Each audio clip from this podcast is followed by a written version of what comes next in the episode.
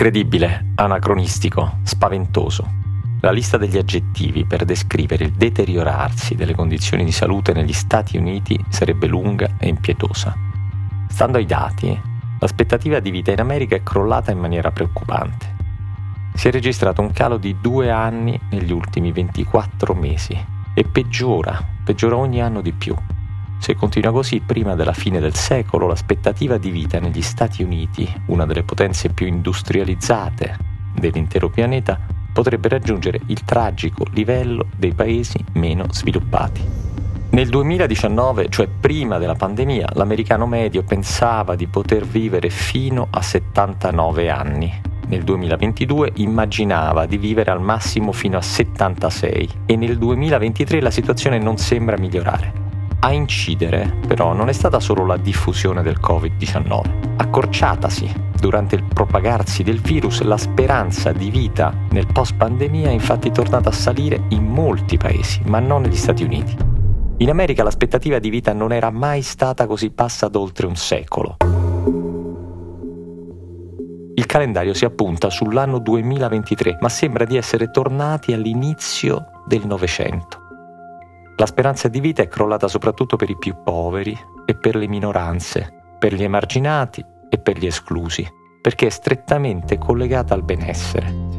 Si muore per malattie, disturbi e malanni, si vive meno e si vive peggio, perché sono peggiorate le condizioni di salute e non è migliorata l'assistenza sanitaria. E questo drastico calo dell'aspettativa di vita ci conferma che le malattie non sono soltanto una questione medica, sono anche e soprattutto una questione economica e sociale. Come nel celebre e cupissimo film dei fratelli Cohen, in cui lo spietato assassino affida il destino delle vittime al lancio di una moneta, così negli Stati Uniti l'esistenza delle persone sembra sempre più appesa a un filo. L'America non è un paese per vecchi, o almeno non per chi fatica a sostenere le spese per la salute.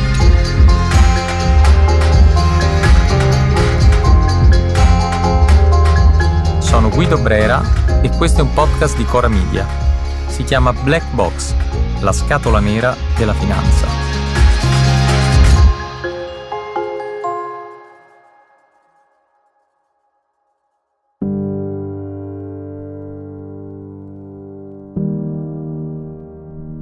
Le prime proposte di un sostegno statale al sistema sanitario risalgono al Social Security Act, del 1935, emanato nel contesto del New Deal del presidente Roosevelt.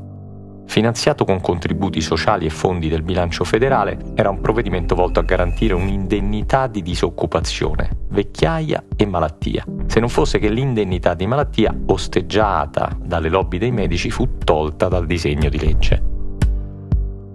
Per un vero supporto pubblico alla sanità devono passare altri 30 anni, accade nel 65 sotto la presidenza di Lyndon Johnson, quando vengono varati i due programmi di assistenza sanitaria destinati a rimanere in vigore fino al nuovo millennio. Sono il Medicare e il Medicaid. Il Medicare è un programma federale di carattere universalistico, cioè indipendente dal reddito, rivolto agli anziani. Il Medicaid è gestito dai singoli stati, ma con contributo federale che copre il 60% delle spese ed è destinato alle fasce di popolazione a basso reddito. Benché si tratti di uno storico spartiacque, i due programmi assistenziali non mutano l'essenza della sanità americana, che resta un sistema privato, le cui prestazioni rimangono ancorate all'acquisto personale di polizze sanitarie.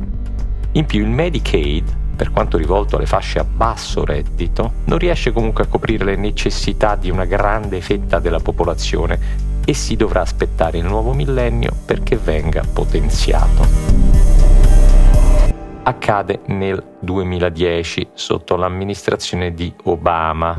L'Obamacare allarga di circa 30 milioni il numero degli assistiti in campo sanitario, vieta alle compagnie assicurative di negare la stipula per determinate patologie o condizioni pregresse di salute, promuove attraverso sanzioni e incentivi fiscali la sottoscrizione di polizze sanitarie.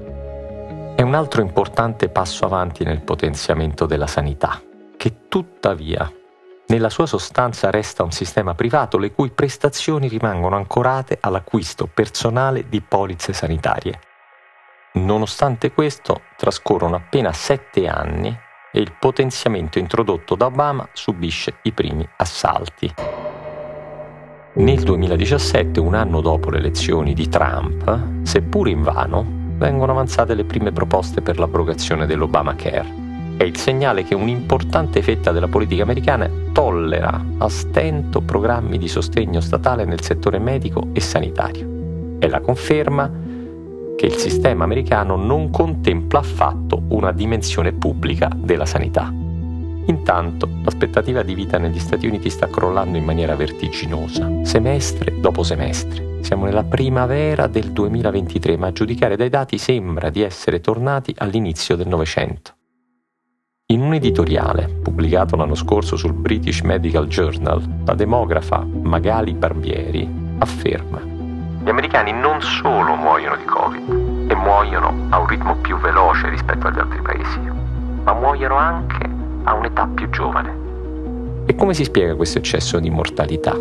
Secondo la studiosa sono almeno tre principali fattori ad averlo determinato.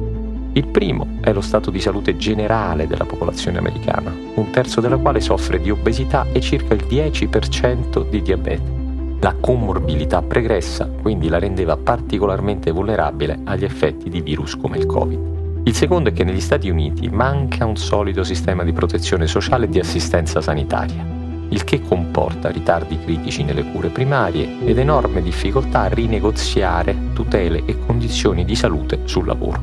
Infine, a chiudere il cerchio ci sono i dati che registrano un'elevata diffidenza rispetto alla vaccinazione. Solo il 30% della popolazione ha ricevuto una dose di richiamo contro il Covid-19 e altri virus. Ma per gli Stati Uniti quella del coronavirus non è stata solo una terribile pandemia, è stato anche un tremendo acceleratore di una crisi sanitaria già esistente. Come spiegano diversi ricercatori al New York Times, non bastano le morti di Covid ad abbassare così drasticamente l'aspettativa di vita della popolazione.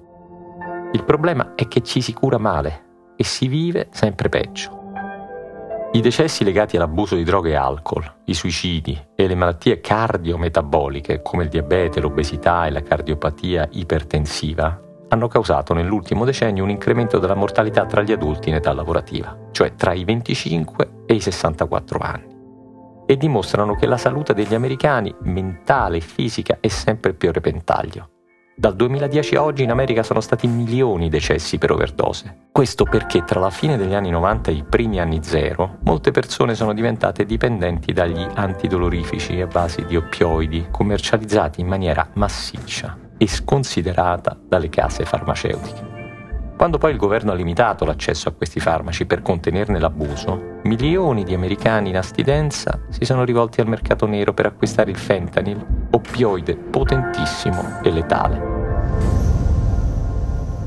Il problema è che in America, una delle potenze più industrializzate del pianeta, si mangia e si lavora male e ci si cura sempre peggio.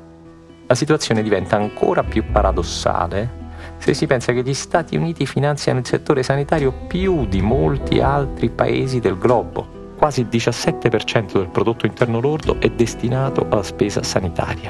Ma allora il punto è dove? Dove finiscono davvero questi soldi? La risposta è che oltre un terzo di questa spesa serve a coprire consulenze mediche private o a stipulare contratti con compagnie assicurative. Insomma, i ricchi hanno sempre più cure e i poveri ne hanno sempre meno. La forbice delle disuguaglianze si è allargata a dismisura sui tassi di mortalità tra i ceti meno abbienti e le minoranze. I decessi sono aumentati nelle comunità ispaniche e afroamericane, ma l'impatto più terribile è quello che ha colpito la popolazione degli indiani d'America, arrivando a registrare un calo di quasi sette anni nell'aspettativa di vita tra il 2019 e il 2021.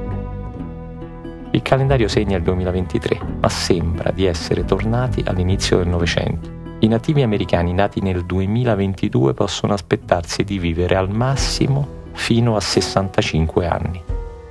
Ora si tratta di capire se questa tendenza a ribasso verrà arginata o proseguirà. al momento demografi e esperti non sono affatto ottimisti, perché le cause dell'incremento di mortalità sono talmente strutturali da contemplare soltanto soluzioni a lungo termine. Intanto la popolazione americana vive male e muore prima. L'aspettativa di vita crolla. Ieri 79 anni, oggi 76, domani chissà. Una volta gli Stati Uniti erano il rifugio in cui approdare, la terra del possibile, il punto più avanzato dello sviluppo. Adesso, come nel cupissimo film dei fratelli Cohen, in cui lo spietato assassino affida il destino delle vittime al lancio di una moneta, l'esistenza delle persone sembra essere sempre più appesa a un filo. Il presidente Biden ha annunciato di voler tassare i ricchi per aumentare i finanziamenti pubblici alla sanità, ma il problema rimane strutturale perché il sistema sanitario resta privato e le sue prestazioni rimangono ancorate alla stipula di polizze sanitarie, rimangono ancorate al potere d'acquisto di chi può permettersele. Intanto l'aspettativa di vita crolla. Nel frattempo l'America non è un paese per vecchi, o almeno non per chi fatica a sostenere le spese per la sua salute.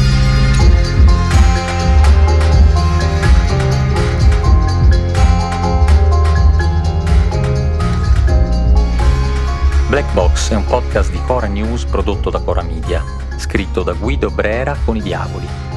La cura editoriale è di Francesca Milano. La sigla e il sound design sono di Luca Micheli.